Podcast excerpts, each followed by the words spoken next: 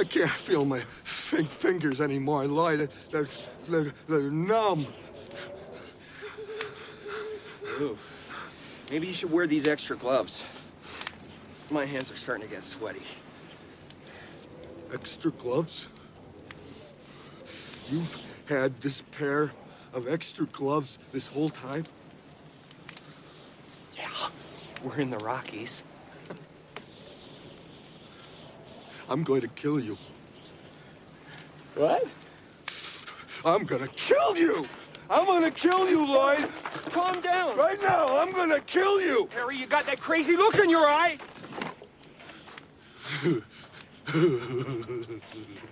I know what I'm gonna do. What are you doing? I'm gonna do something I should have done a long time ago. Ah! Don't do anything foolish, Harry. What? Foolish? This isn't foolish. I'm gonna toss this damn curse right into that damn pond. I'm gonna do it. No.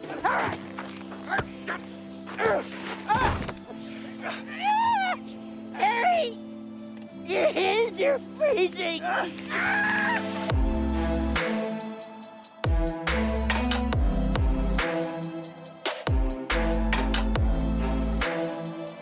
All right, welcome back to another week of Muskies on Tap.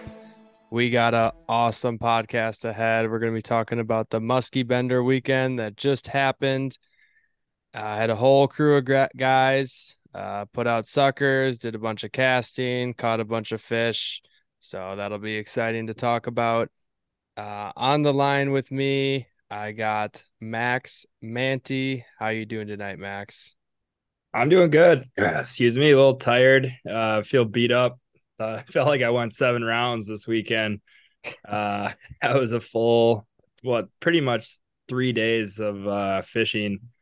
You know, battled a little bit of elements, albeit uh, not as bad as we originally thought. We kind of hyped that one up pre uh, pre weekend send, uh, thinking we were gonna get blown off the lake and rained on and everything of that nature, and ended up being pretty good. Uh, but yeah, I mean, anytime I get to spend three full days with our other counterpart here, Brian Eckel, in the boat, you know it's a good time. So, with that being said, Brian, uh, thanks for joining us here this evening. How you doing? Uh, I'm doing great. Can't complain too much. Like you, I did wake up feeling hungover, even though I hadn't drank the night before. I've just been beat up from a lot of casting, a lot of throwing big rubber pounder baits, and uh, yeah, my my back's going through it a little bit today, but had a blast this weekend. Um, what do we get? Eleven fish total between the two boats, seven guys. Yep. Um, so that was pretty darn good numbers. Unfortunately, didn't get that fall giant that everybody dreams of. Uh, didn't get it this weekend, but hopefully that's in store for Gus here in the future or one of us. Um, but yeah, excited to debrief the whole weekend and get into some of the goodies and what all went down. Yeah, it was a it was a really good crew up there this weekend. We had what was it, seven of us. We were running four out of Gus's boat. It was me, Gus, Brian, our buddy Jack, and Mitch uh, Lund brought up um, his boat, and uh, had two other guys, Parker and Sam, hopping hopping uh, his boat for the three days. So we kind of tackled some new water together, did some exploration, uh, fished some water that was familiar with us, familiar to us as well. So it's kind of a good mixed bag of it all. Uh, hit some A1 water, hit some action water, hit some other different types of stuff. So it was, uh, yeah, it was a good, just like I said, kind of just a mixed bag of uh, fishing, and I I thoroughly enjoyed it. Um, got got beat up a little bit Saturday, but Friday and Sunday were highly productive and a lot of fun. Yeah, I thought originally going into the weekend that Friday was just going to be a washout. You know, looking at the weather ahead of time. I know we had our weather watch going on just about every two hours of every day of the week leading up. Per usual, we had weather god Brian giving us those updates, seeing if the wind changed from 12 to 13 miles an hour. really or if the important, hard rain- hitting stuff. the- if the rain was, you know, 80% in this area and then 84% here, you know, definitely the good stuff, which the whatever rain that was predicted, uh, it just did not hit as hard really at all. There were sprinkles throughout Friday and Saturday, like here and there. Uh, the wind was not terrible Friday. Saturday, the wind picked up pretty good. Sunday, the wind seemed to be okay. Uh, but overall, we had just great fall weather. You know, the sun really never was shining. It maybe maybe showed itself uh, a little bit on Sunday, and did it did it come out at all on Friday? I, Or is it I pretty don't think cloudy? it did. Way out in the distance, kind of it seemed like it might, but I don't think it ever showed itself until Sunday. Yeah, and Yeah. we had what do we have go like this whole weekend? A lot of east. I think it started as a lot of east-ish, east northeast winds, and then it kind of shifted to north, northwest. Just trying to lay out the scene for everybody on on what we kind of had going for weather. So a lot, Yeah, a lot of seemed- clouds, decent amount of wind. Seemed like absolutely perfect, especially on Saturday. Like perfect fall conditions, north wind, New wind- moon.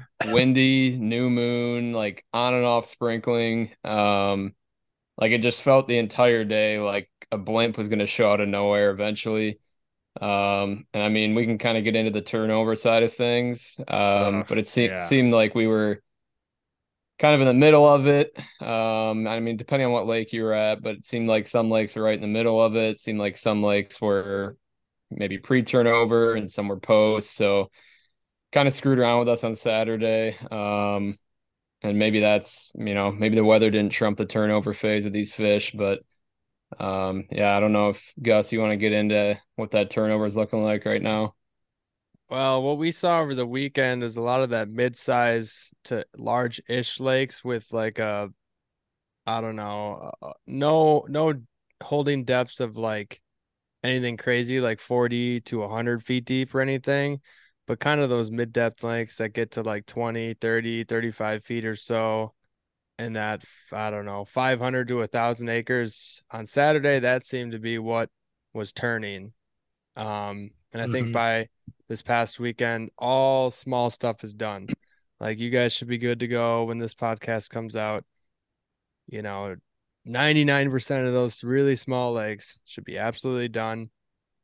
Uh, by this weekend, I would assume that, you know, 90 or maybe maybe more percent of the medium to large-ish lakes that don't have crazy depth should be done.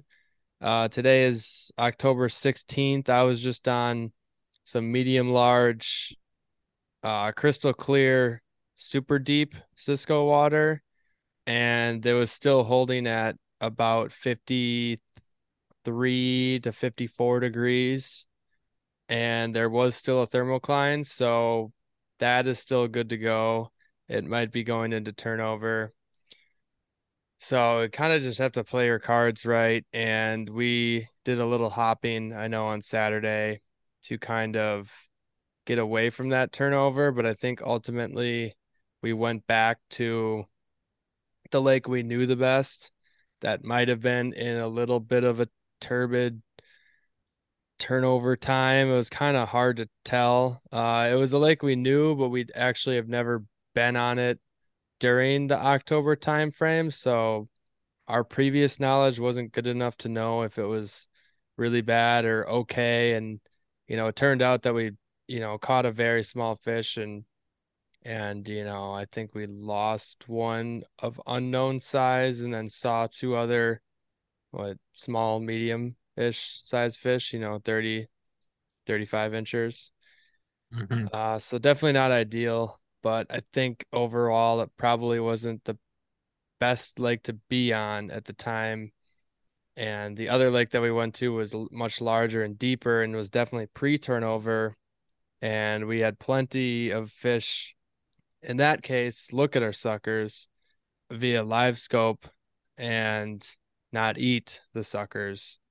So through a oh, moon phase and weather change and rain, Regardless, as if the if the live scope was pointed at the fish or not, or the engine was Yeah. turned on, or the We sucker was tested it all. jigged, they wouldn't tested eat. it all. Do you guys want to start chatting about the ROI of buying suckers? Because I'm I'm open to having that debate. At what point is too much money to catch one fish? I- like, I it mean, was I- just- You got to do it this- like it's part of the fall tradition. You got to you got to Yeah. hang the meat, and I thought we presented it well, but like, I mean, God, I, I mean, I don't think I've ever wanted to sell live scope more than after this weekend. After watching fish after fish after fish, It was come up. entertaining. It was entertaining. It you know broke up the Kept day, chopped it up. It gave us something to look at. Yeah, it kept us on. I mean, it's got its pros, but like after seeing fish after fish after fish come up, and look, I mean, I think we counted what? How many fish on Friday? Looked at suckers, probably close to twenty fish It was on It Friday. was pretty. It was a ridiculous amount. I mean, we had one looking at a sucker. I think before any of us three or four started casting. First day, Yeah. first morning. we're like, yeah, there's one already on it. and Saturday was damn near the same. Probably not twenty fish, but I mean, it was Maybe quite a few. or so. Yeah. And Sunday Yeah. was Sunday was a shit pile of them as well. I mean, it just and you know we, I don't know. I mean, how many? So we did get our boat got one sucker eat on Friday. Mitch's boat got one sucker eat on Sunday. So we, we you know we were able to convert. We went two for two on sucker bites between the two boats. Two for fifty on fish staring at a sucker. yeah, just yeah, you know, like if there's any unconventional way that you can hang these things to get maybe some more reaction strike. I don't even know. Not, I mean, not a reaction strike, but just like a, just have them chew it. It just seems crazy to me that they'll just kind of come up and look and be gone a minute later. It's definitely sucks. Like they're they were hitting lures like like crazy this weekend. I mean, tallying up the amount of hits and fish like raised and stuff like that on lures is was a lot. But like the sucker aspect, I mean, we'd watch on live scope when a muskie would come up and look at a sucker, it would like swim away really quickly, and I would think that would be such a great trigger for a fish to go Right. and eat it right there. You're you talking know? about the sucker. I mean, we the had sucker good, now. we had good suck. Yeah, we had really good suck. Yeah, solid suck. Suck didn't do its job though, which is It did not. frustrating. No, No. kids walked in, but uh, yeah, it was uh, it was so weird that like with the bait baits were moving fish, there we got some really good reactionary strikes and um, but we also had a ton that were super slow and lethargic on it, and then they you know come in super low on the follow. You wouldn't be able to see it, but we'd pick it up on side or on live scope, and then they drift back to the sucker and they'd stare at that for 50 yards and then disappear. So you think like, okay, it's fall, it's cold, the water's dropping, water temp's dropping, so slow it down, give them a longer pause.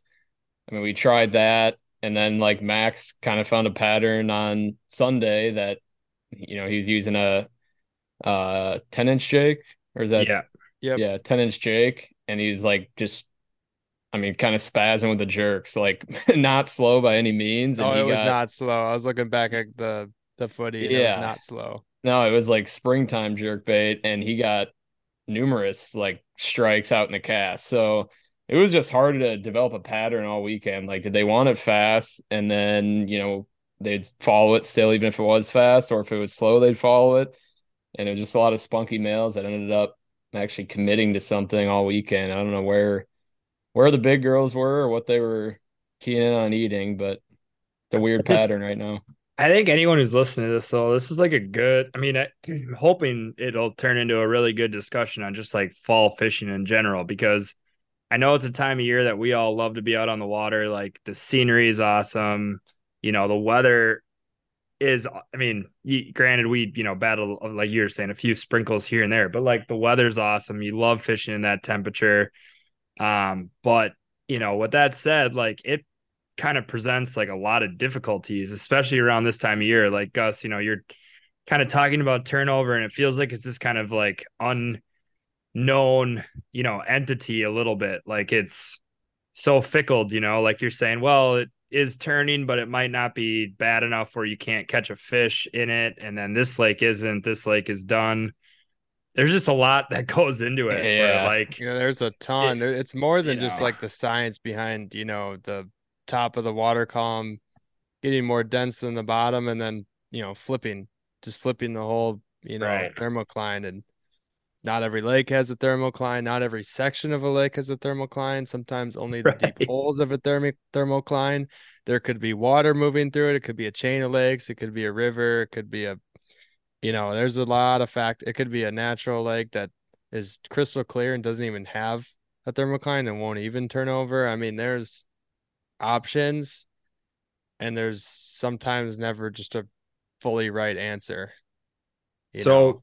so gus like you know people uh you know that are tuning in like if if you could provide any kind of beneficial insight on on how to tackle this time of year like you know obviously when everything is pre-turnover we've we've kind of touched on that you know fish push up shallow it's a great time of year but we're kind of in that fall migration now where you know we like we did find success this weekend at at times you know what what do you think we did well or what do you think people could kind of do this time of year to help kind of just navigate through turnover and and have some success So that is an action-packed question. I'll try and narrow it down as best I can, or really not. I'll, I'll give I'll give a good amount here.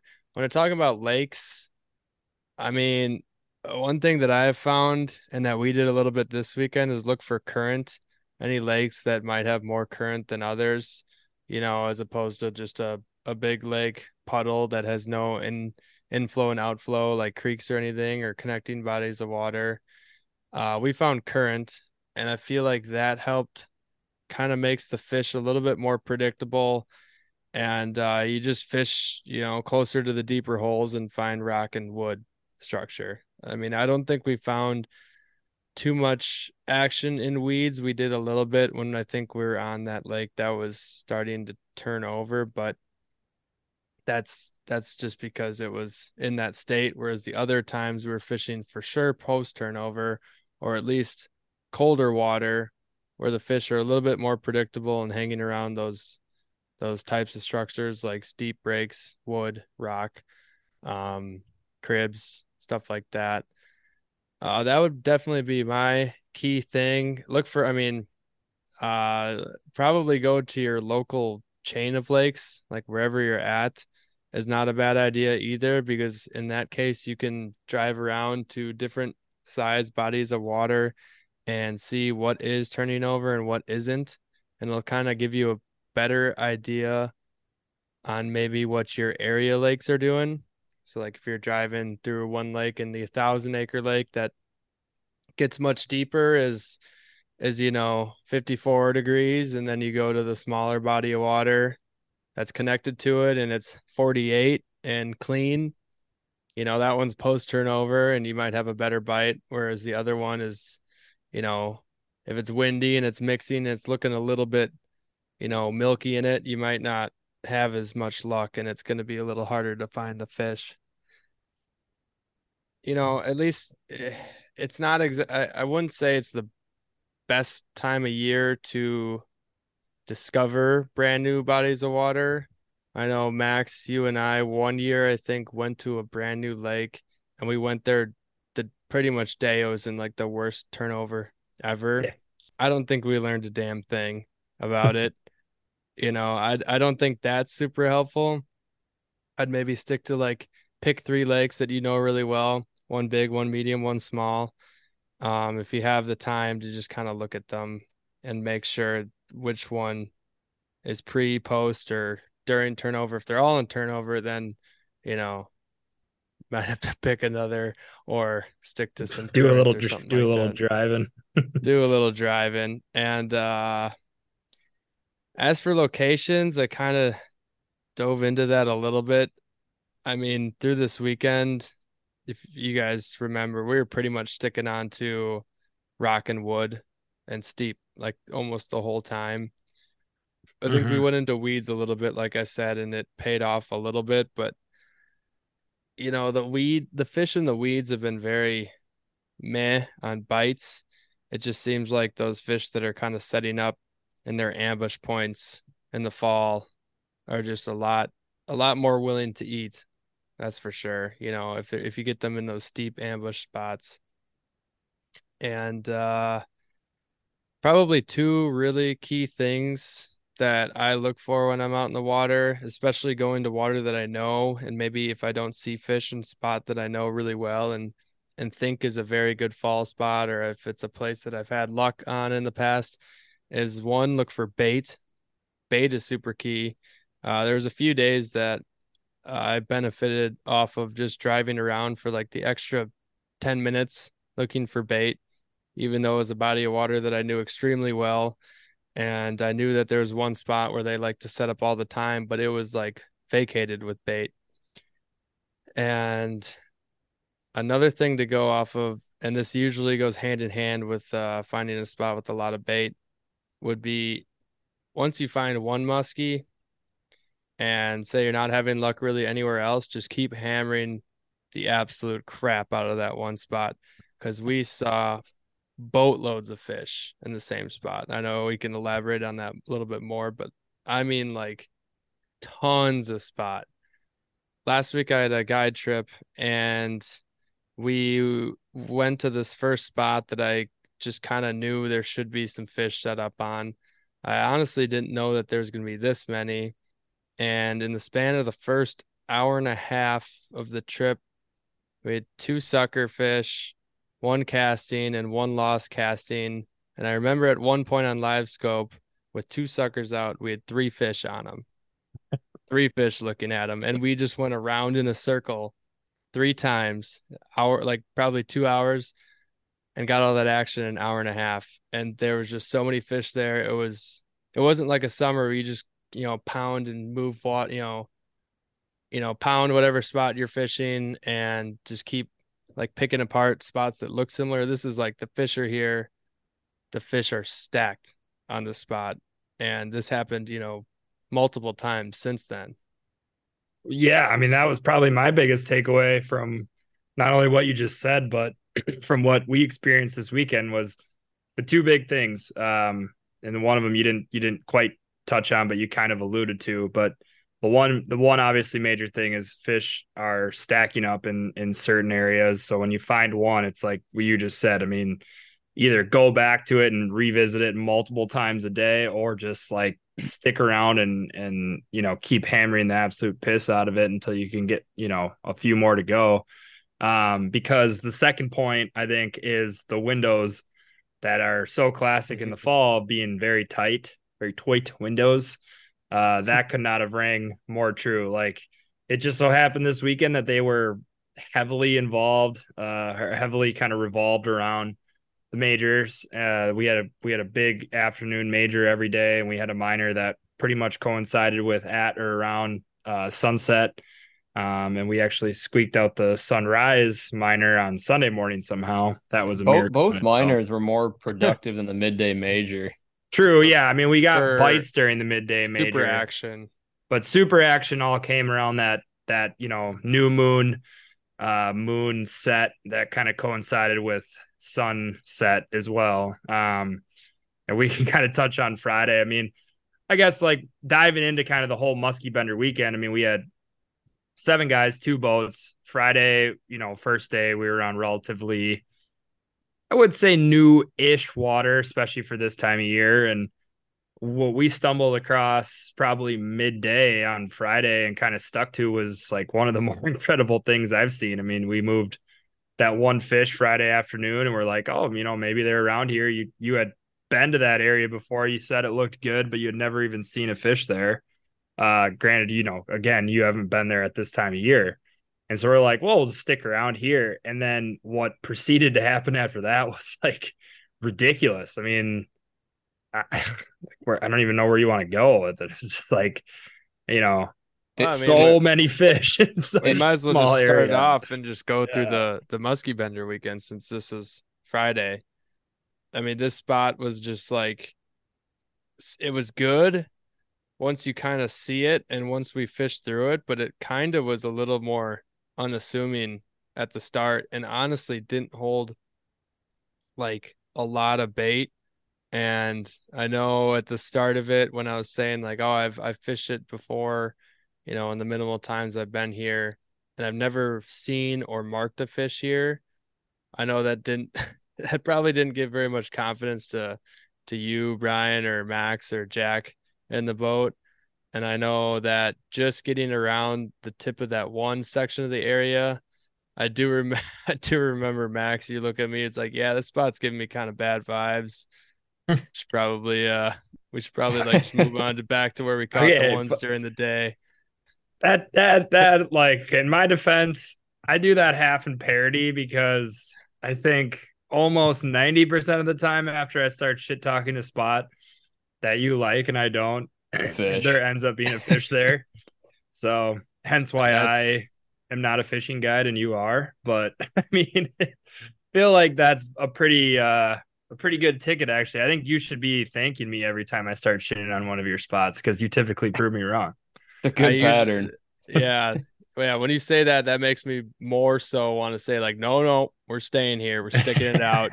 Keep Yeah. It's an automatic 10 more minutes. That's the Yeah, response. Seriously. Like, oh, you don't like the spot? All right, we're staying here. yeah. So Uh, I I just want to say like this spot where we had just this incredible spurt of action. Um, and it's something that I've like become really fond of in the fall is neck downs. And like this spot specifically was like, you know, a two lane highway wide neck down with like two super steep walls on each side. And like Gus said, there wasn't a ton of bait in there. Usually, like if we fish a steep neck down on a lake, like you'll see a lot of baits stuck in there if it's like kind of that main lake highway or whatnot. But um, this spot was also adjacent to an even steeper drop off. Um, Mhm. It was kind of like a T intersection where you had this, you know, steep wall going along the front of it, and then this little neck down that stuck out of it. Um, and so I, I think it just set up as like a good ambush point, you know, for like maybe these muskies staging up into the shallower neck down, but kind of like waiting on bait to come out of this deeper water running by. And we had we had that same success in like these, you know, quote neck down areas, I guess, on Sunday where mhm. you know, it'd be a super steep bank on one side. Maybe the other side wasn't like, you know, as drastically steep, but it was adjacent to um like the main basin of the lake, um, or or you know, potentially like a current inflow from the creek or whatnot. Um, so I don't know. I I've we've had success in these neck down areas like every fall, and it just seems like once these fish move out of the weeds, they sort of follow these bait into these deeper, you know, skinny, deep sections. And um yeah, that's how that spot's set up. definitely. I was just about yeah, that's that's actually a really good addition to tips on the fall is that any I mean, honestly, even if your lake doesn't have current flowing through it or any creeks or anything, like any pinch point in a lake that almost just like has a huge point and it almost extends to the one side of the lake or it has like a rock bar or some sort of bar close to the steep bank anywhere where it just like pinches in and has deep water right in that area seems to be like absolutely money. I mean that's where we found a whole pile of fish staging on saturday too on that one body of water that we didn't stick to. That was the same thing. So honestly the, the entirety of our spots that we fished and had all that action was pretty much a lot of neck down areas. Like very much so. Sunday too, now that I think about it. and what day? Sunday too. yeah no But- sunday as well. I mean everything like pinched down and was steep steep shoreline. Pretty much like that is what we've basically fished during the muskie bender weekend except for like that one spot that was like a like i was saying it had a pinch point in the lake there were fish on that pinch point and then we also found fish on a rock bar that basically was very close to it you know Mhm. almost connecting but not so So we get off the water Friday night. I mean, muskie benders consist of, uh, you know, little food, uh, little sleep. on water Yeah. Uh, little food lot- on lots- water plenty of food off water Lots of peach Busch Lights, which I see you're drinking over there. Yeah i got myself a peach i found one a hiding in- water, bud. dude i got my water bottle You don't start smelling like those things. Uh, well, Oh, that actually oh. leads me to that actually leads me to a, a pretty controversial statement made by Brian on Friday. Uh, Gus, I know you weighed in here, and I'm sure our listeners will want to uh, weigh in here too. But a pretty out of pocket statement came from Brian Late at Friday night, late at night. Late at night. We were we had three guys in one room. Gus is in his room. We got a guy sleeping on the couch. We got two guys in cots out in the Out in the lake room, patio. On the patio, it's like 38 degrees. Parker and Sam were absolute beasts for doing that. They had their own They little, had sleeping little bags. They're fine. there. Yeah, they're good. It's like camping, like glam. It's like glamping, as the as the people say. Waking up with a nice runny nose, no problem. Yeah, no problem. But Brian decided to just rant. I mean, no one provo- prov- provoked this whatsoever. I mean, he brought it. He brought it to the table, but he was saying that you get the best night of sleep. No. sleep in jeans. What That's- the hell is that? Now you're That's twisting right. my words. My That statement was like my statement was, you know, if you got a long night, you end up falling asleep on the couch with jeans on. When you wake up, you're not pissed off. You're like, you know what? That wasn't so bad. That's kind of nice. It just is not. That's I not hate to reopen this. I hope to reopen Pandora's box, but I've never ever in my life woken up in jeans and been like, yeah, that this is it. This I mean, I'm gonna I'd just like- crawl into like bed to at night hear. and I- rock I- some jeans. I know kind a of lot of our jeans are you wearing? Listeners. I know these guys listeners are waking up in jeans. You know, not not on purpose, but it happens, and it's kind of comfortable. You know, It scratches the legs a little bit. That's a good night of sleep right there. That's the That is worst part. literally And a belt buckle just- stuff. Max Max tried to twist my words and say that like when I go to bed, like before I shut off on light, like I'm grabbing a belt and putting on the old Wrangler. and slipping then on a pair of crawling into bed. Levi's. No, no tarps off, just Levi's. Maybe even take the belt off if you're feeling frisky. yeah. It's an I hope to God you have your If- socks off at least. Send us a message if you're uh a you jean know, sleeper. yeah, yeah. Not on purpose, but like you don't mind it. It's You see how you see how mm. contradicting that is. You're like, oh no, no, I didn't mean it like that. But then you're like, nah, it's it's the best. Well, dude, Sleeping nobody nobody sleeps with jeans on on purpose, I don't think. But when it happens, it ain't bad. If you sleep with jeans on on purpose, you need to expose yourself so I can make sure to block you on all forms of social media. Because Go ahead and shoot us a DM for your jean sleeper. Yeah, I mean, there was all sorts of sorts of shit happening at that cabin. I mean, I guess we might as well just get. I was gonna say, with all being said, we definitely got on the water on Saturday by about the crack of ten.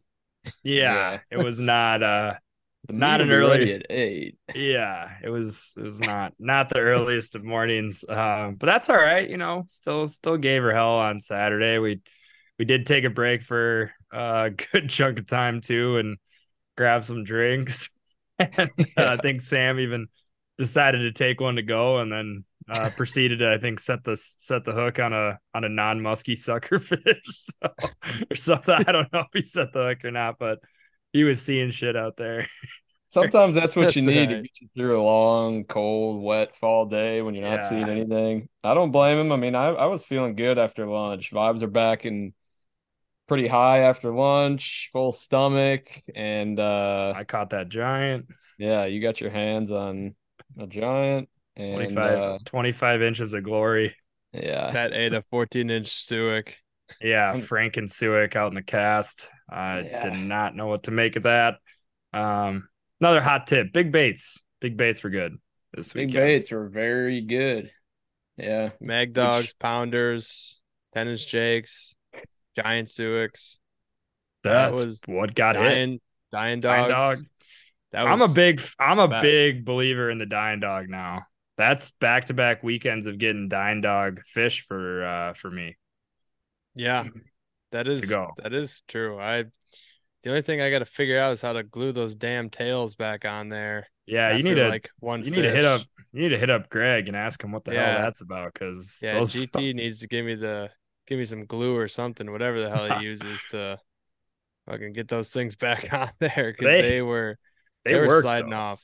They were. Yeah. They look really good, and They look amazing. We're kinda- throw a one ounce kinda- weight on the head for that underneath that front hook, and Jesus, Yep. that thing just yeah, That's that, what I was it- about the to action's really good.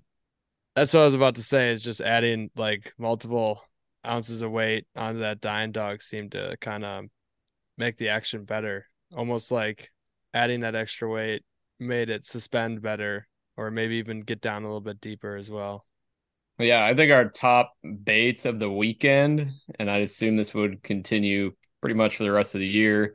Um, but we had hits on pounder, double dog, dying dog, um, 10 inch Jake. Um, The we mag dog. on, yeah, yeah, mag dog. Um, I mean, so rubber was good. We also got into a good crankbait bite. Um, I don't think, I think all the crankbait hits were on like 10 plus inch baits, like nothing on a smaller Well, Depth Raider or anything. You had well, the the guys in the other boat, they got one on an eight inch depth raider trolling on Sunday, and then you got that one on a twenty two long, which I think is seven or eight inches. Oh yeah, yeah, the on 22 long, Friday. yeah, yeah, that was the smallest So- bait. That uh, that thing came flying in into the eight. I actually didn't even see it come in in the eight, and I'm like just started my turn, and he shot vertically straight up from underneath, with his mouth wide open. so that was a cool eat. Just wish he had an extra 32 inches on him. yeah. Yeah. Oh man. All right. So yeah, Saturday we kind of touched on. I mean, Saturday was that day that things were kind of just in flux. Um, we found fish, but we just couldn't find many active ones. We really kind of took a swing for the fences, and uh, you know, that's I think that's kind of like if you're doing a big weekend trip with your buddies. I mean, it is damn fun to catch fish, but I think you do got to at least allocate some time to swinging for the fences a little bit and get on some water that you know has you know maybe a little bit lower density but a shot at a, a bigger fish Yeah, I definitely agree. I the whole premise of the weekend was kind of going for that really big fish because we have the ability to cover an amazing amount of water with the two boats, seven people, and you know, if when we're casting, you know, getting out a total of pretty much four suckers between the two boats at all times, it seemed like not a sure shot, but definitely the best odds to have like somebody somebody tie into a really really large fish. I mean, even on even on the action water that we hit Sunday, definitely had the probability of getting into like a really big fish. And same with uh Friday and Saturday. That was a little more A1 water. But yeah, I think at this point we were a little bit you know, we didn't really know what to think of Saturday since it was the day of the new moon and we had, you know, substantially less action than Friday. You know, still a decent bit to keep us, you know, motivated and going. But I think I don't know about you guys, but I, I was feeling I don't know how I was exactly feeling after Saturday because I maybe had the most high hopes going into that day than anybody else because I somewhat chose slash pushed the waters that we were going to fish, which ended up being some in turnover and some in not, and that might have been my bad, but it at least was somewhere that most of us were somewhat familiar with and just really has like an amazing shot at super super big fish which is you know Yeah. ultimately the goal I was pretty pissed off, I guess, from Saturday, just because, like, like you said, trophy waters. It uh, the conditions seemed perfect. It seemed like a big girl was going to show up. We kept saying like every hour, like, ah, I just keep seeing one below my feet. Never happened. And uh, I mean, we fished it till pitch black. I mean, maybe even twenty minutes into pitch black, and uh, Mhm. didn't get any action. I didn't want to leave because it just felt like it was close to happening and it had to happen. And so then on, you know, Saturday night going into Sunday, like at that point, what's another day getting skunked? So I just wanted to keep going after trophy waters. And it just, with those conditions specifically, it just felt like big fish were going to be, on the move. Maybe it was a week premature, maybe this next weekend, um, you know, with a full kind of week post turnover on most lakes up there. Those big girls would be moving a little bit more, but um, yeah, I don't know. It stuck with me all weekend, not seeing a big girl. yeah they might have been just moving too much I mean, during turnover and, and this time of year in general, the fish move a lot in the fall, which is why I think they start to pack up. And if you find them that day, you know, hammer that spot that day. But with that being said, I would visit those spots throughout these next few weeks and into ice up, but definitely don't be afraid to switch spots if you're not seeing what you did uh, recently in the fall, because they still on that specific body of water could be completely in transit and uh, just kind of waiting to post up on their winter holes in you know a different week. You know maybe some some lakes they're already posted up some lakes they're not so just kind of keep that in mind and stay mobile and wait for those bite windows because man were they they were tight in some instances and then other times it was like you could trigger them and mainly if if you're going to trigger a bite it was working it erratically like your bait erratically and it was casting the suckers just seemed to be only when those fish were fully fired up to eat something uh, during a moon phase. Otherwise, I don't know. The sucker bite out of the moon phase wasn't wasn't where it should or could be uh, for this fall, and I think that might just go hand in hand with the water still being not that it's you know anything out of whack at this time of year, but just too warm. You know, the best sucker bite for when they eat suckers more than casting is you know, upon us. It's still the time of year where you can probably get more action casting, but it's definitely still cooling off because that weather is kind of continuing to go down.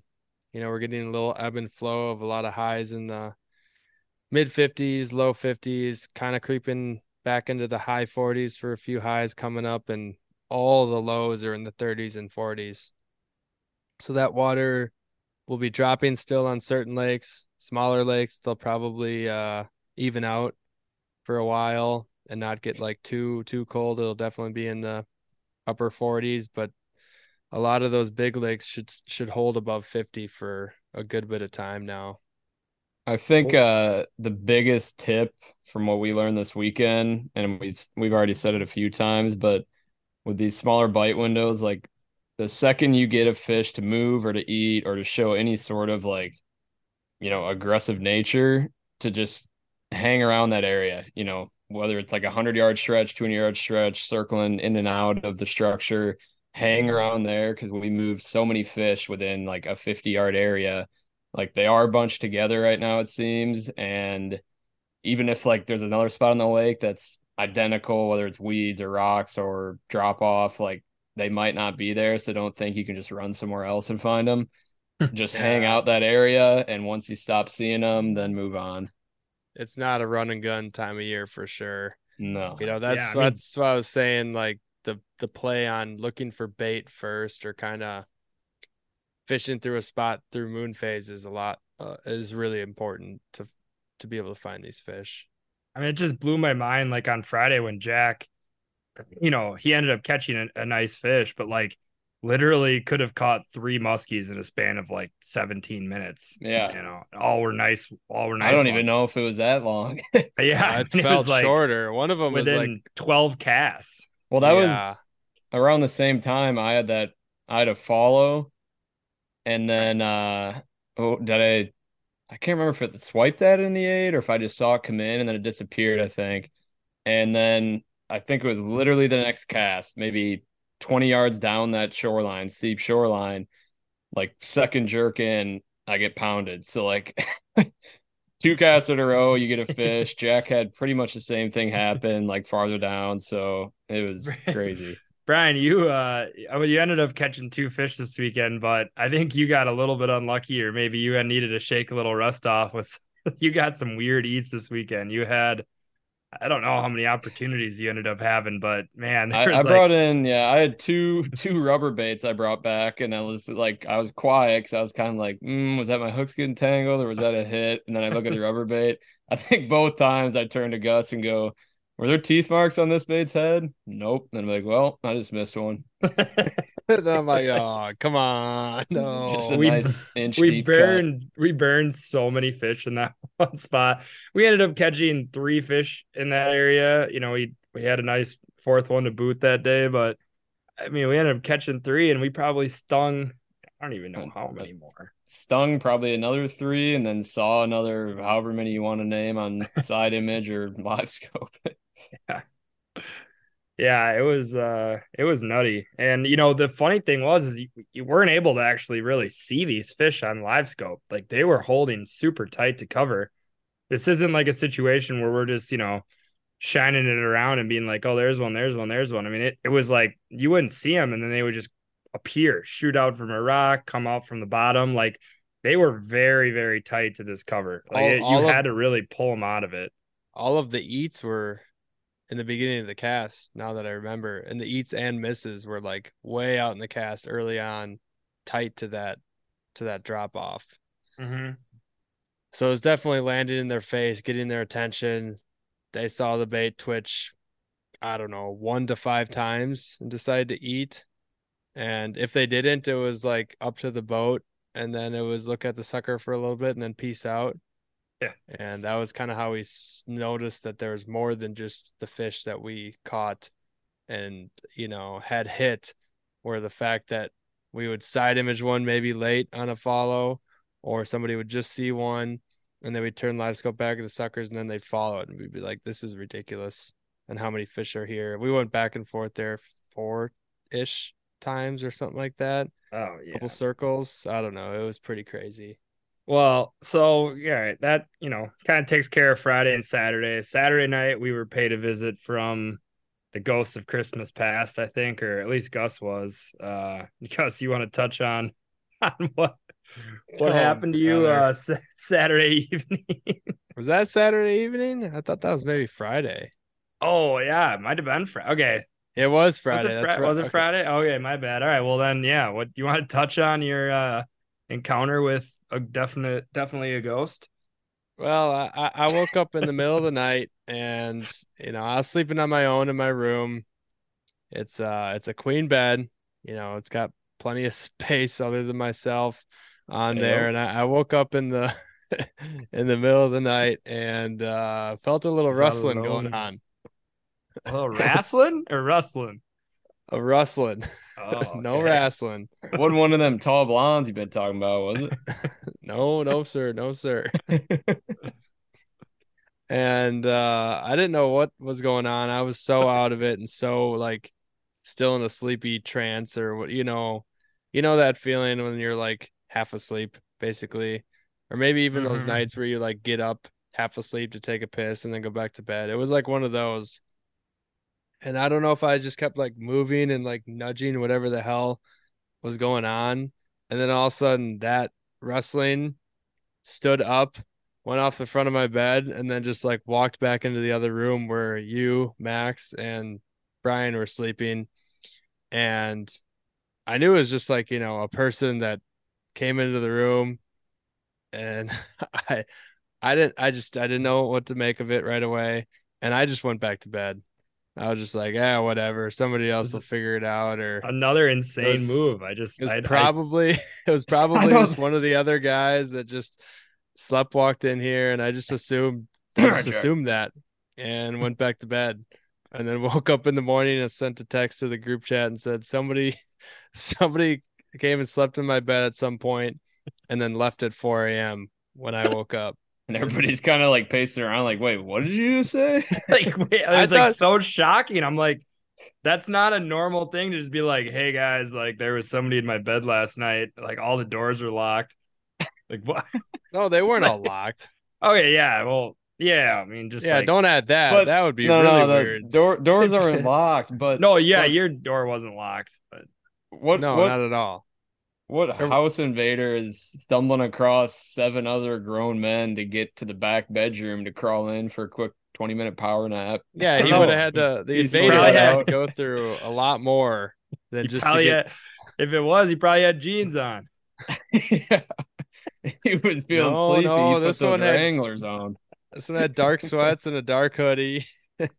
and uh I thought when I sent that text in the morning, it would be like somebody would immediately text back and be like, "Oh, I sleepwalk a bunch," and then it was immediately response with everyone's like, "What the hell? Like, dude, why didn't you, why didn't you do anything about that? Why didn't you get up and like investigate?" And I'm like, "I don't know. I just I was tired."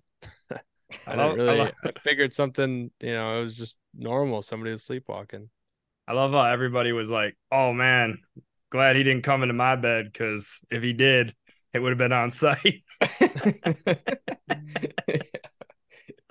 yeah, like everybody's like, Gus, you watched him walk out of your room, this figure walk out of your room, and everybody else is like, I'd have jacked it, jacked his ass right there, cracked him over the head. And then when we found out it was Jack, 'cause he's like, "Oh yeah, I actually sometimes wake up on the couch randomly at my apartment." We're like, "Oh okay," and Gus is like, "Yeah, he was wearing dark sweats and a dark hoodie." And we all look at Jack, and he's wearing the black sweatshirt and black sweatpants, and he's like, "Yeah, it's probably me." And then it shifted, and everyone was like, "Well, why didn't you come and lay in my bed? Why? What's so special about Gus's bed?" what, scared to crawl into a twin bed? Come on now, Jack. It's hilarious, dude. I was dying. So yeah, that was I was just just just goofing that you got paid by paid to visit by a ghost. It was definitely Jack, Yeah, who's not a small man, by the way, former D one. No, I, I, I knew.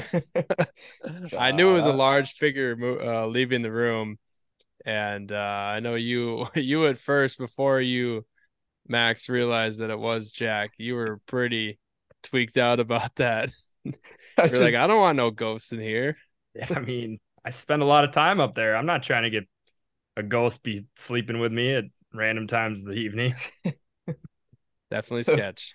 funniest part of the story before we move on here is when you were like like yeah i just kind of like woke up as he was leaving the room and then i rolled over and the whole bed was warm i was like oh he had been there for a while he might have been, but I'm I'm a deep sleeper. I don't really wake up, but from much at all. I'm surprised I even woke up in general. Honestly, True. when you got a six six grown man crawling in bed with you, and I, I think it's more shocking that you didn't wake up instantly. yeah. I don't know either, whole dude. bed probably turned over I don't know, man. All right, let's uh let's move on from that. Lock it up. uh, Happening. Let's lock it up, boys.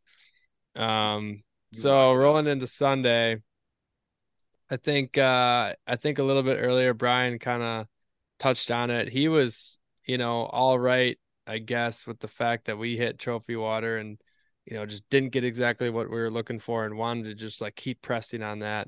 And I was kind of in for that as well, but it seemed like the consensus consensus came down to Action Water Sunday, which proved to be definitely a great decision because everybody was tired. The last thing we probably needed to do in that much windier wind than we thought was gonna, you know, be happening with the weather was sit in a, a large body of water, low density that nobody knew, and get our asses handed to us. so instead, we just went out there and and again, I think we had one follow the sucker in the first couple minutes. We were barely even casting. We're like, all right, this is uh this should be not easy, but this should be fun. And, you know, ended the day with uh two fish for our boat and I don't know, a good another handful lost, I want to say. You know, Yeah. a couple lost on jerk baits, one I think lost on rubber as well. yep i lost another on a jerk 10 inch jake and uh saw its flash i don't know if we have that one on footage at all but yeah i, I think i was oh for i think i missed three fish that like destroyed the bait this weekend so that was unfortunate Yeah, Yeah. them's the odds. that was everybody you know? Even even a gunslinger like yourself, you know, yeah it's crazy it's crazy.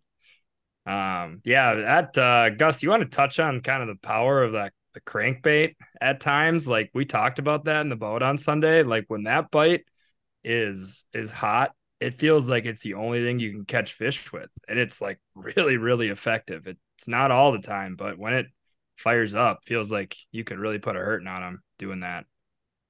Yeah, it was dominant.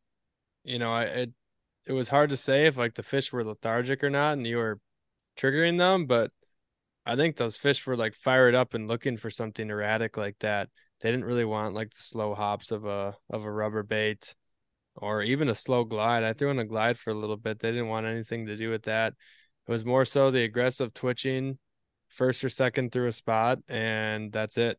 You know, um, they were. I, did look back on your uh Tiger Max. That one you were just doing pretty methodical ish, you know, rips, and then you gave like this one little extra pause, and then you did a twitch twitch instead of one big twitch, and that's when that one hit.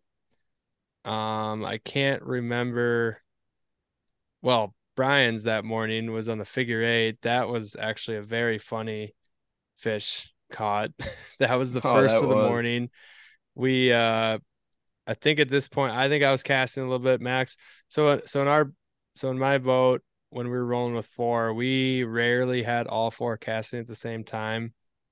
One person was kind of taking a break and either, you know, taking a drink of water, having a snack, or kind of like looking at live scope, watching the suckers. And I remember in that instance, Max, he had it facing the trolling motor to see if Jack or Brian had any late follows or something. And you and I both were looking at it, and you're like, "Oh, there's a muskie, like right underneath the trolling motor," and it's like, "Oh, it's coming straight up vertical. Oh, it's looking at the trolling motor." Now this is like, "Oh, that fish is moving really fast." They're like, "Oh, that's on Brian. He's doing a he's doing a figure eight right now." Well, I, yeah, I had just like brought in my bait and I was still in the water with it, just doing like a lazy eight. And then you had said like I think there's something under the trolling motor, and so I just like put half my rod in the water and was figure eighting like four feet down, and then you're like, oh my god, he's on you, he's on you. So then I raised it up high around a turn, and I'm like, oh yeah, there he is. And then like another turn later, he just crushes it. That's pretty. su- Yeah, that was sweet. That was an assist from the live scope. Hey, first first one of the year. Yep. That was First cool though. It's Successful funny. live scope. funny seeing the fish, Gus. Remember we were looking at it and like you could see it appear, disappear, appear, disappear. I'm like, that thing's moving quick. I, I think wish at I could first have you're seen like- that end of it. Yeah, no, you can see it on Max's head cam actually. That that is going to be a video that we will post to the public because that might be one of the top funniest things to happen to us this entire year. Uh, wrestle him in gotta get- there. Wrestle him, wrestle him, yeah. we were just having it was like a 30 incher. we were having so Yeah. much fun with that.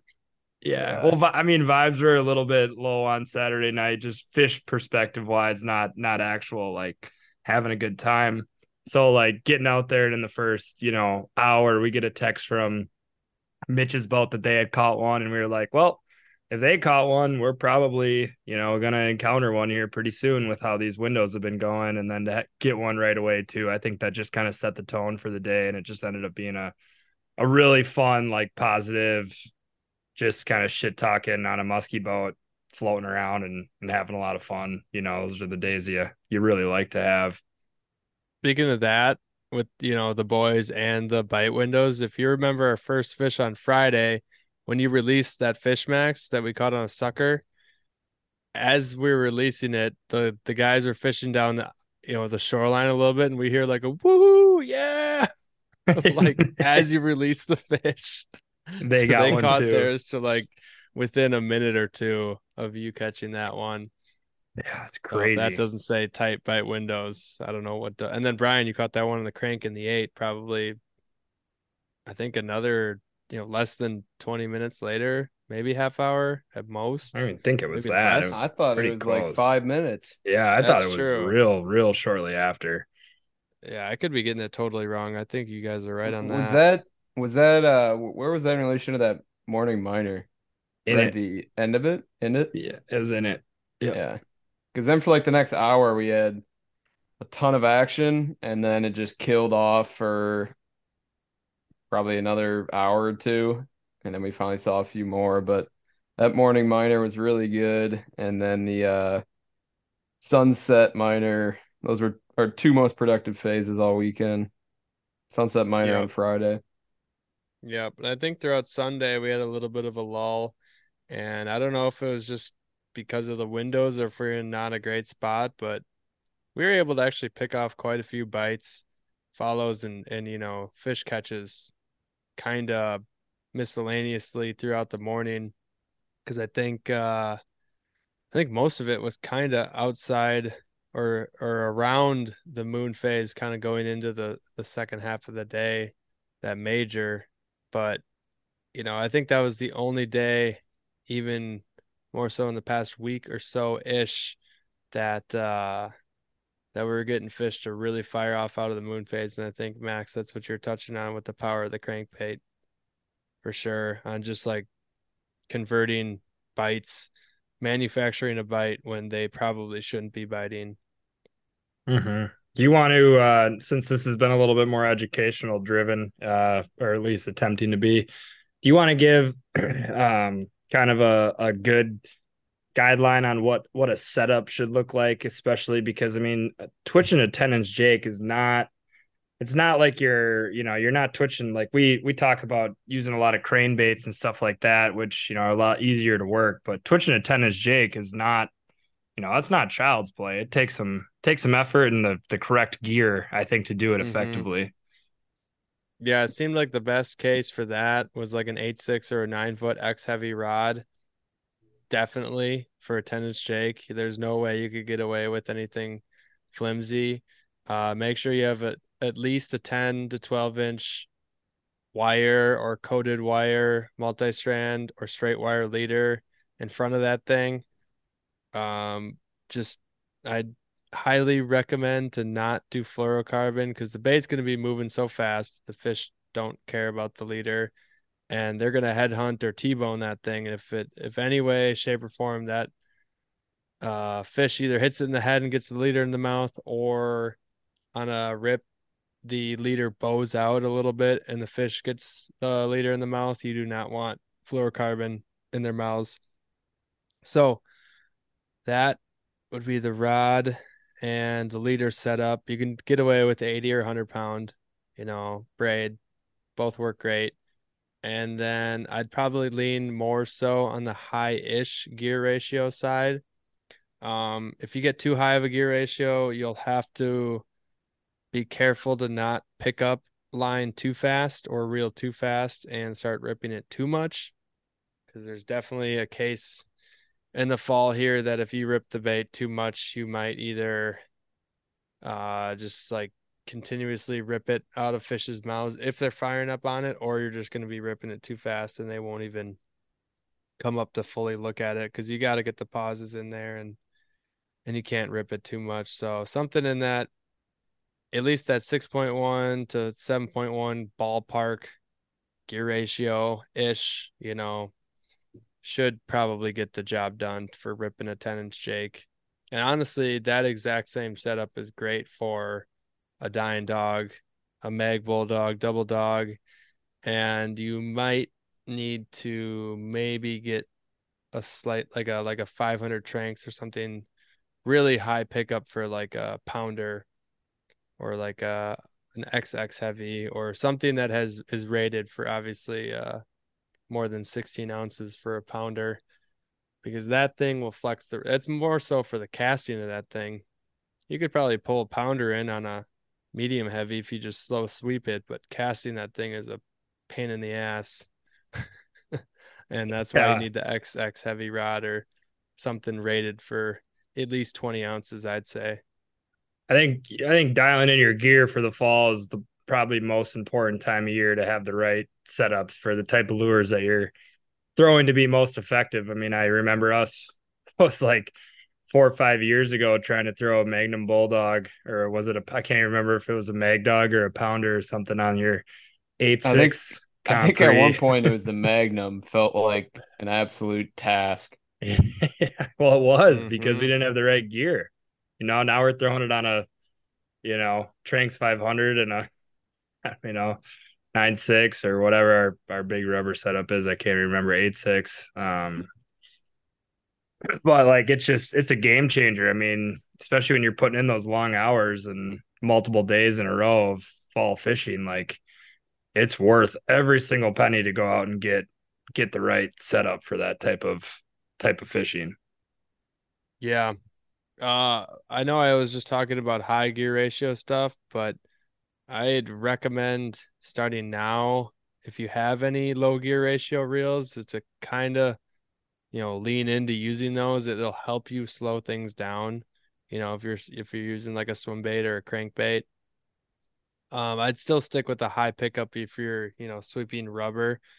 But honestly, I've I've kind of like enjoyed and had good success using like a slower gear ratio with some of these baits at this time of year, and it's just a little bit easier to work them slower, which in a lot of cases that's the that's the ticket. You know, coming up when this water temp is going to be all eventually all post turnover, all sub 50, all sub 40 degree temps, you know, stuff like that where you're going to be slow sweeping and every once in a while doing like one pop of a lure to trigger it because more times than not just a little speed difference in the cast or troll or jig or whatever you end up doing is to ultimately get the bite cuz more times than not methodically working a lure ends up either raising fish or getting no fish, which is something that we have seen sometimes with like jerk baits like Suicks.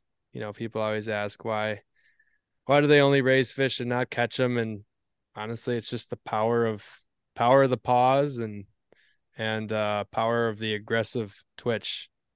Because I mean, even in cold water, moving baits really erratically with extended pauses to you know moderate pauses is the key to get some bites yeah i think that's all uh that's all really good information it's uh it's time of year where if you can dial things in a little bit more gear wise setup wise you know um presentation wise you can really get on some good fish um so you know i'm i'm excited uh to kind of hear how the rest of your fall you know unfolds i'm hoping to make it up there a time or two more, praying that this weather kind of stays stable, or you know, even if you get a few random days in the mid to upper 50s, I wouldn't mind seeing that at least selfishly. So the water stays, you know, fishable for a little bit longer because we've had some fun, you know, past this post, you know, past this weird kind of flux time time frame of of turnover and whatnot, and just right after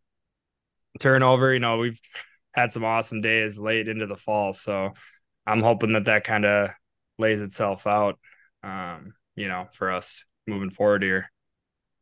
Yeah, I'm definitely looking forward to it and hoping that the weather can uh just stay, you know, I guess warm enough to just keep the legs from icing off too early. But with that being said, I will be running my boat until ice up in the Vilas and Oneida County areas. So I'm leaving my books open till the end. So if you are a diehard like myself or just own enough clothing to be out in the boat, uh, I'd I'd recommend you know coming on out to chase a giant because that is what I'm going after almost you know every single day that I can get out the rest of this fall is going after giant fish and every once in a while you know, soaking some suckers or trolling on, you know, semi action water to maybe keep myself a little bit more sane from uh cold days getting skunked on big, big, low density water.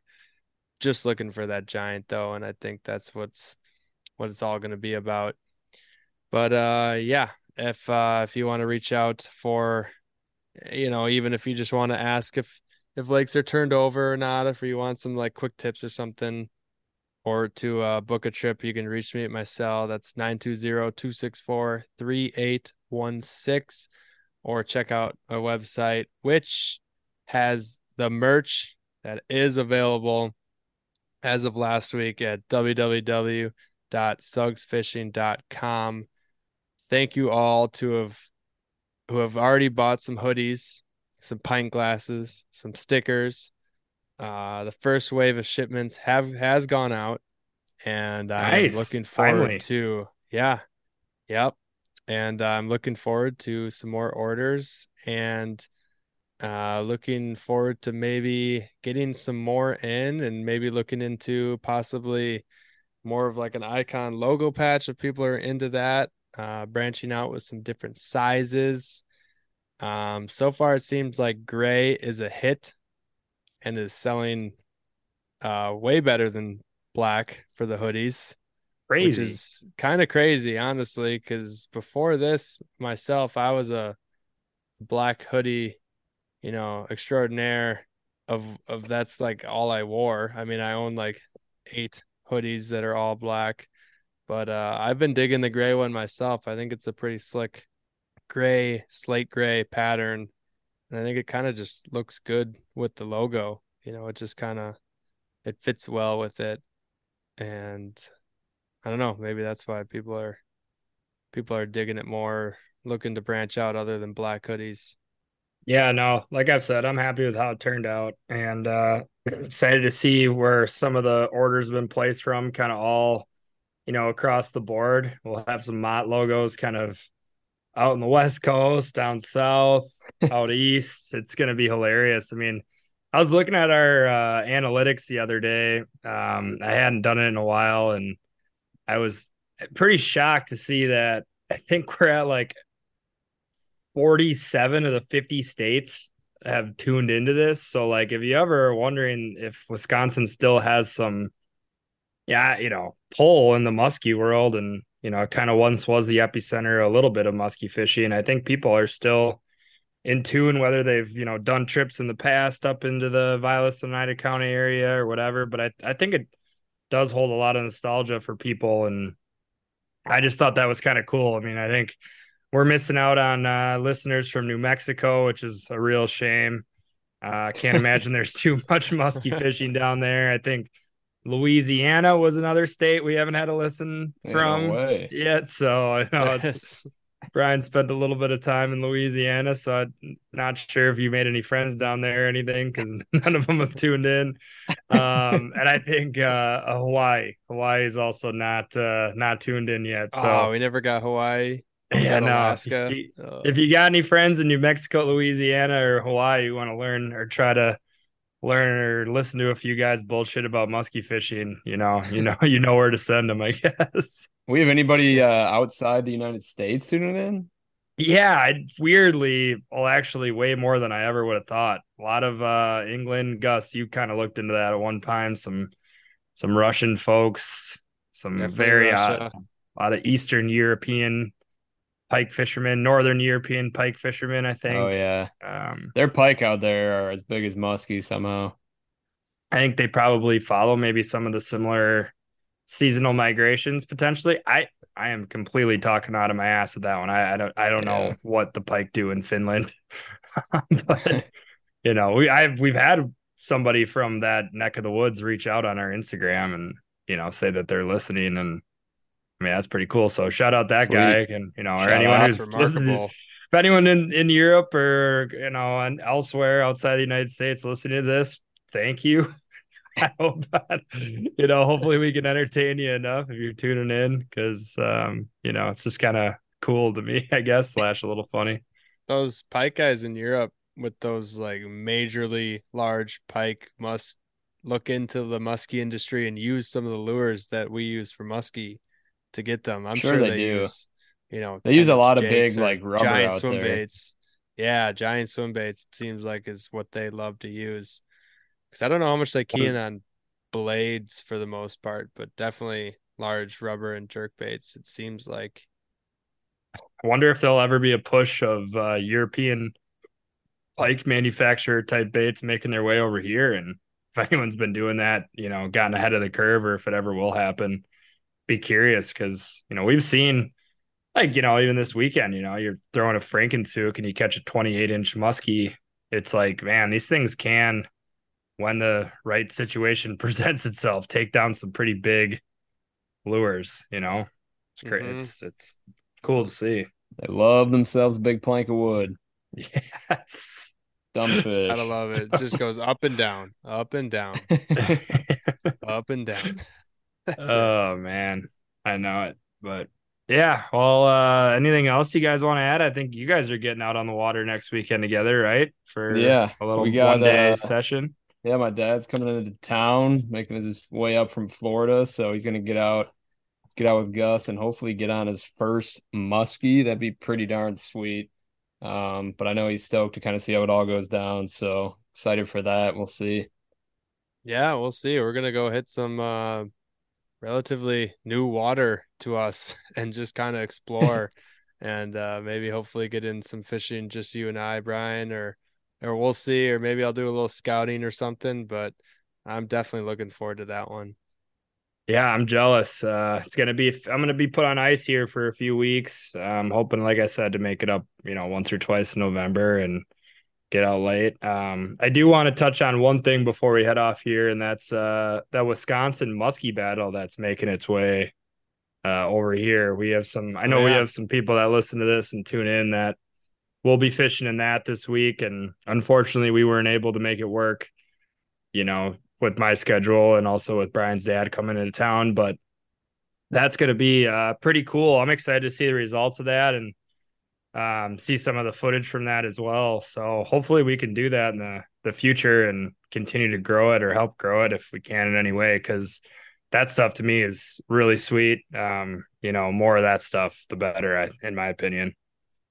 Yeah, I'm definitely, you know, looking forward to next year and getting ahead of the curve and, and getting some of these weekends planted in the books. This year was a lot of too much uh last minute, you know, this weekend, like you said, just isn't gonna work for all of us. Got some trips and stuff. And you know, our, our good friend now that we've talked to online, Kyle Freeges. I think I pronounced that right, hopefully but uh he's he's he's part of Cabbage Dragon Media. I think we've given him a shout out before from possibly a Q&A question, but he ordered a Mott hoodie last minute and he's like, "Can you have this delivered to the Muskie battle?" And I'm like, "Sure thing." Awesome. Sure thing. Yeah, oh yeah. Got some uh some extra stickers in there to help distribute to the guys there and keep us there in spirit even though we're not able to make it. I uh, I was actually DMing with him on the Muskies on Tap page, and I joked around. I I think I told them that it's scientifically scientifically proven that if you wear the Mott hoodie, it actually increases your chances of catching a fish. Um, not sure where I saw that data. I don't think the report was peer reviewed quite yet, but I do know it's under some some serious scrutiny from um, you know, people that are taking the other side on that. But There, there's say- some data on it from this weekend. there's been data and on it. prior. Your- And your guide trip, Gus, your you know your client, you know, also a listener to the podcast. You guys went out on a guide trip, and he was rocking the Mott hoodie, and and what happened? He catches three fish over forty inches. I mean, it's like okay, I don't know how much more proof you guys need. You know, facts are facts. You know, they just Yep. help you catch fish, I guess. So, um, straight facts. I think it was the threading or something in the the sweatshirt that really kind of you know calls the muskies in. Uh, Garment dyed. saying. Yeah, Mhm. right. So, um, It's obvious. yeah. Well, anyways, that'll be that. That's cool. He'll be rocking that during the muskie battle, and like I said, I'm curious to see how the results go. I think there's a lot of cool places you could do the muskie battle and, and spread out some boats and tackle some a lot of water and you know getting some of those Minnesota guys to come east and fish some fish some northern Wisconsin lakes would be awesome. Hammer some 35 inches with us. wrangle them in. Come over to God's country. Yeah. Yeah. No, in all Come to the good seriousness, we, we got big fish too. We've been putting some big fish in the net. Like Max said, in that guide trip, we got uh actually four over 40. That was uh my client was so gracious. He just after we already went three for four, he's like, All right, you need to cast. And I'm like, Okay, sounds good. And I think another two hours later, uh I myself hooked up with uh, another fish in that low 40 inch class and ended that day going four for five with all fish being over over 40 and one of them being over 45 and that was a trip for the books and pretty Mhm. remarkable you know split split on uh casting and and suckers. So hoping for some pretty amazing action packed days like that uh the rest of this year. You know i'm i'm just i'm just looking for for- looking for that bite each and every day finding the which lake's going to be hot and which one's going to be producing something like that where the fish are firing up on all sorts of structure and and spots in that lake but i think with that being said i think that's a wrap on muskie bender 2.0 of the 2023 season probably last muskie bender of the year Oh, and, uh, Hard to hear. Yeah, Hard to hear. This, day. We're I'm not going looking into- forward not looking forward to the podcast where we're like, well, not only is there no more muskie benders, but there's no more muskie fishing. for the Oh, into the darkness of winter. Uh, let's not end it there though. Let's not end it there. Yeah, we got to end it on a Uh, we got positive time, note. we guys. got we got time. time. We got good fishing ahead Yeah, of us. Yeah. We won't bring it up again. Yeah, well, uh, you know that brings up one last thing before we can sign off here, Gus. You look, you know, I know you, I know we're keeping you here, but um, direction of the podcast heading into the late, late fall, uh, into winter. You know, what what do you guys think? Uh, I think it's you know for sure the weekly thing and the uh the updates that were that were given for sure week in and week out. I think are super important. But you know, I think the premise going into the winter, uh, I mean, I think we can still pump possibly you know one out every week. It might not be every week though. I mean, the con, you know, the stuff that we mainly talk about are stuff that we're doing on the water right now uh, whether that be a muskie bender, uh, guide trips, having good days, tournament fishing. You know, that's that's kind of what we mainly are talking about. And I don't know if we can talk about Q and A, you know, every single week of the Yeah. entire winter when all we have to do is stare at a wall of baits and unrigged rods and reels and snow. So yeah, I True. think we're just gonna come up with some kind of cool ideas and maybe do some mega podcasts, and then once they're edited, just roll them out and just give people a crap load of content, I guess, to get them through the winter. You know, whether that might not be every single week, just at least, you know, like we said, we're probably gonna get together with some of the PMTT guys and kind of do a whole recap on the year. Probably get in touch with the guys that we just had up for the muskie bender and just kind of chat on how you know things went during their time maybe or how their season went good fish stories uh big catches you know stuff like that to just keep us through the winter Yeah. And I mean, we got a good array of guests, you know, booked for the future. I mean, like you said, you know, we got some exciting stuff with some PMTT buddies that we fished with throughout the year. I know we've, you know, talked about maybe doing a collab podcast with the hunks. That would be awesome. Um, you know, Yep. they're they're like they're like the goats that just riffing like a three hour pod. You know, that's yeah like take We a page out of their on. book and yeah, get them on and take a page out of their book and just riff for a while and um you know, so what it'll be good. You know, we got like you like I said, we got some good guests in store for the future. A lot of a lot of awesome guides we're hoping for, you know, that we've chatted with that once some other guides that once their season wraps up and they're not as busy, you know, maybe getting them on. So um, you know, we'll have that. And then also show season two. You're, you know, it sounds like you're gonna be pretty active at the muskie shows this winter. And Mhm. um, you know, so we'll we'll probably touch on some of that stuff and hear about your time there. So yeah, we got I mean, we got a lot of thing good things moving forward. So it's not all bleak and summer's, you know, closed and fall is moving quickly as it always does. It's, it's still got a lot of good things here in the future for sure. Yep, I completely agree. All right, well, I think that puts a wrap on this week's podcast. Um, I think I gave out some of my guide info and number earlier.